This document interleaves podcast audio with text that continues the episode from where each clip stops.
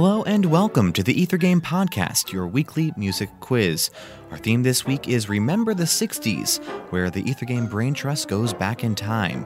Here's how it works you'll have 60 seconds to name this 60s piece. Good luck.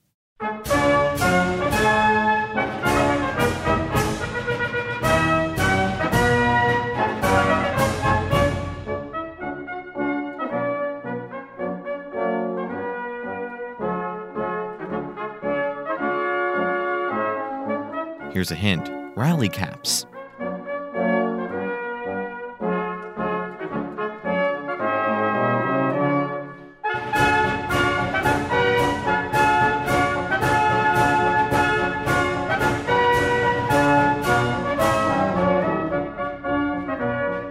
Time's almost up. How about a bonus question? Was this Civil War anthem used by the Union or the Confederacy?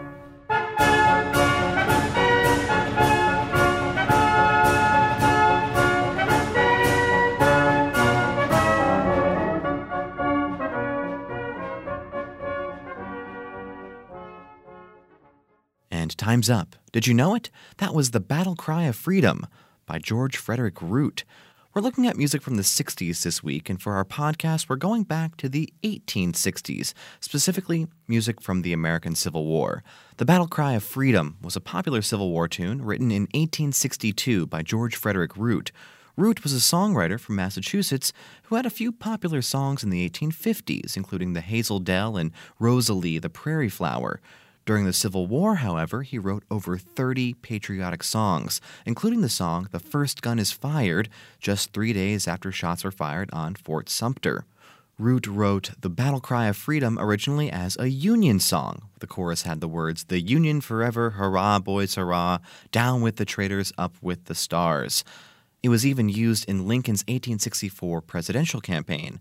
But the battle cry of freedom was so popular that a Confederate version was also written, but not by Root.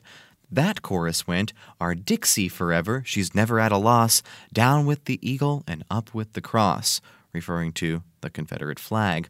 We'll have more 60s pieces like this one on our Remember the 60s episode of Ether Game this Tuesday. Here's your teaser for that show.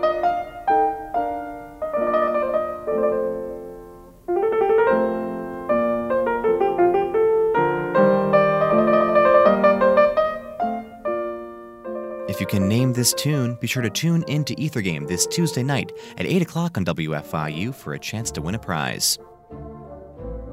For WFIU's Ether Game podcast, I'm Mark Chilla, and thanks for playing along.